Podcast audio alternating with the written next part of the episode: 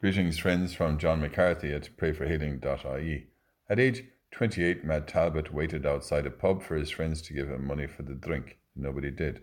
This started his road to recovery, and although he had not practiced his faith, he began to drop into churches. My grandmother used to tell me about him, the man who was found in Dublin with the chains in his legs for penance. He fought through the madness of addiction and is now on the road to sainthood. Today's gospel is from Luke. There was a prophetess Anna, the daughter of Phanuel of the tribe of Asher. She was well on in years, her days of girlhood over. She had been married for seven years before becoming a widow.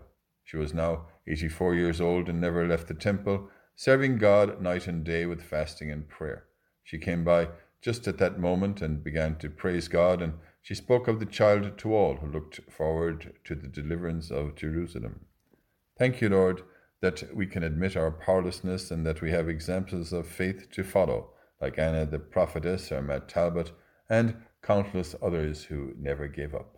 We pray too, Lord, that we never give up in our search for you, as we pray together and say for one another. Hail Mary, full of grace, the Lord is with thee. Blessed art thou among women, and blessed is the fruit of thy womb, Jesus. Holy Mary, Mother of God, pray for us sinners now and at the hour of our death. Amen.